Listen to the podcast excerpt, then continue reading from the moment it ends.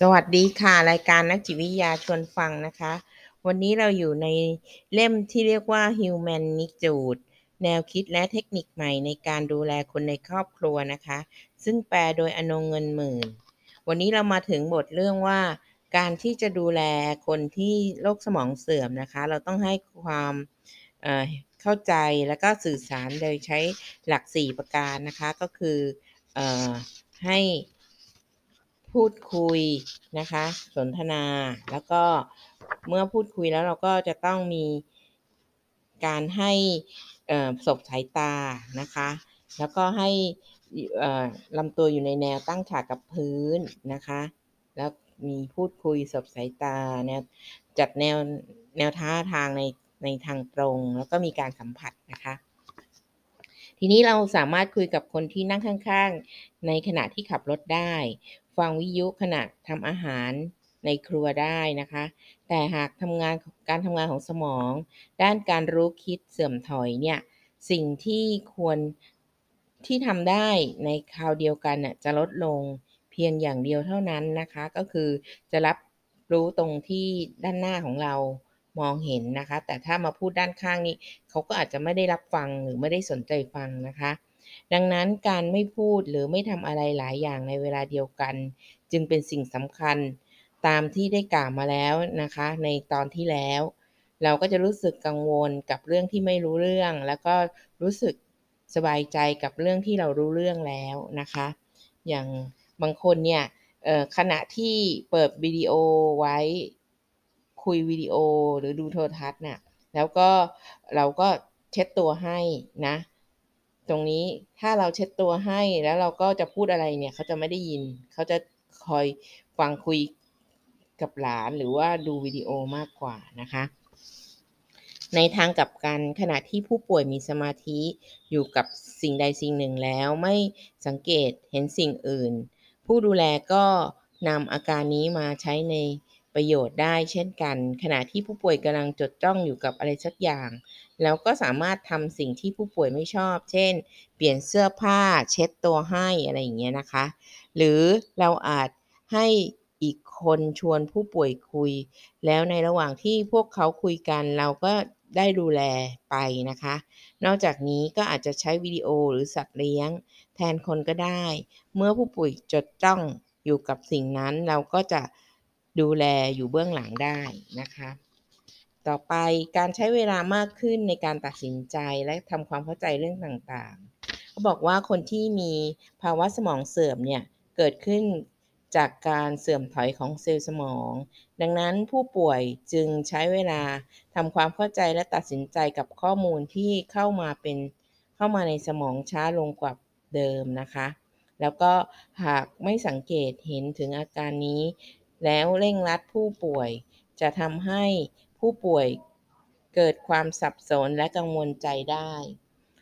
ดังนั้น จึงไม่ควรเร่ง แต่ให้รอการตอบสนองจากผู้ป่วยก่อน การรอก็เป็นเทคนิคสำคัญในการดูแลเช่นกัน โดยเริ่มจากการรอคำตอบจากผู้ป่วยสัก 3-5 วินาที ก่อนนะคะ แล้วถึงจะดูซิว่าเขาทำได้ไหม เช่น ฉันอยากจะพาเธอไปเดินข้างนอกนะ ก็ต้องรอสามวินาที อ่า คนไข้ก็ตอบไปได้สิไป ก็จะพากันเดินออกไปนะคะ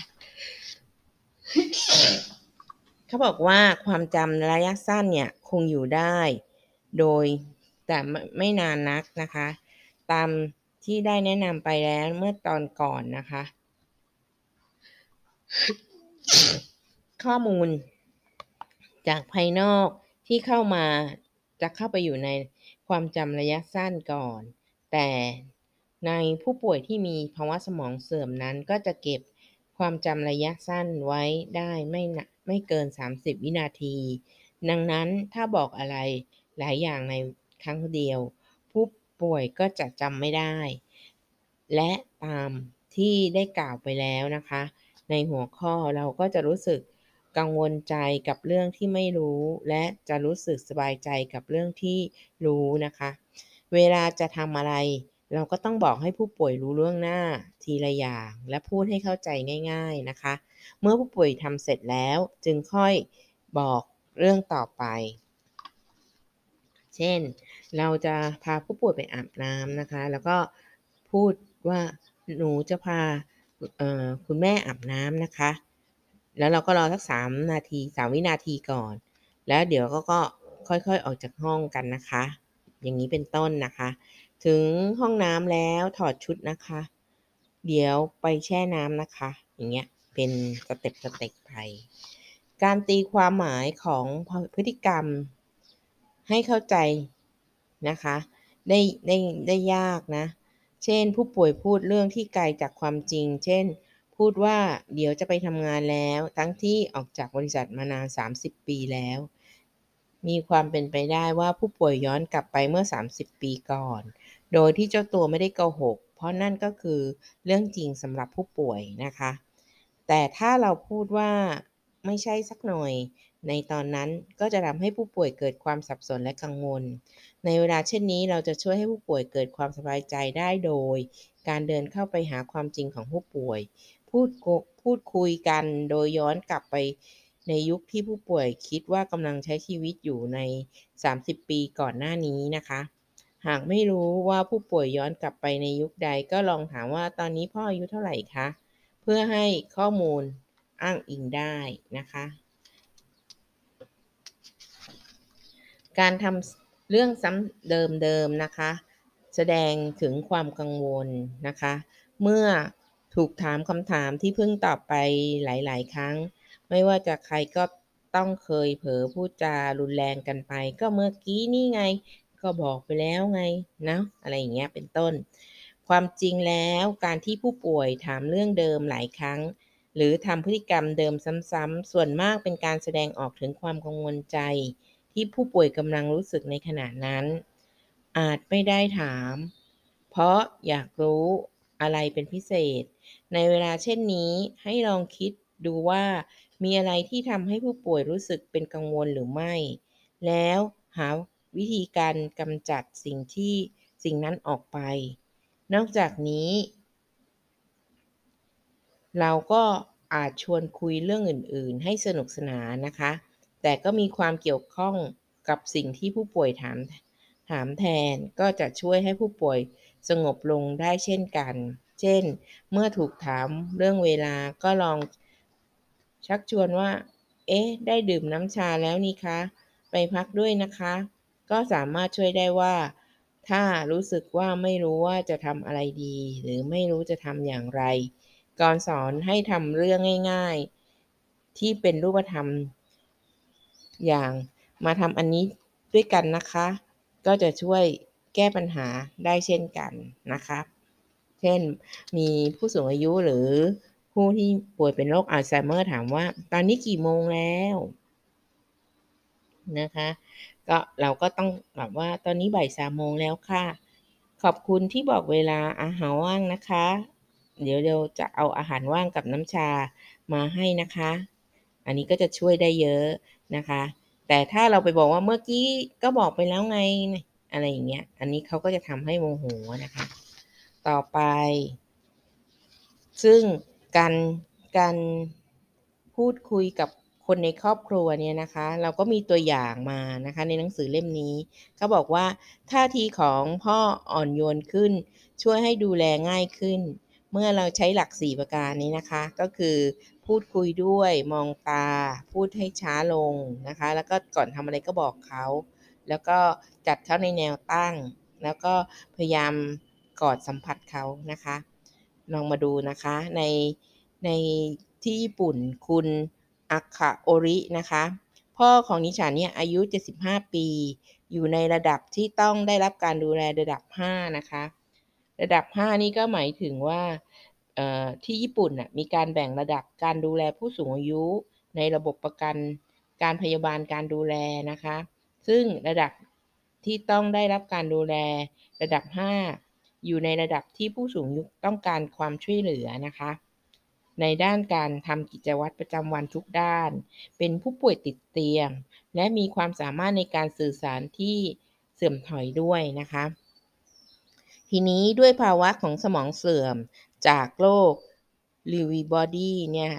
living body นะคะ ปัจจุบันดิฉันใช้บริการที่ศูนย์ ผู้แดผู้ดูแลผู้สูงอายุขนาดเล็ก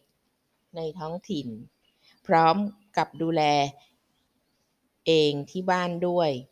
ภาวะสมองเสื่อมของพ่อเริ่มแสดงอาการเมื่อ 9 ปีก่อนนะคะ ตอนที่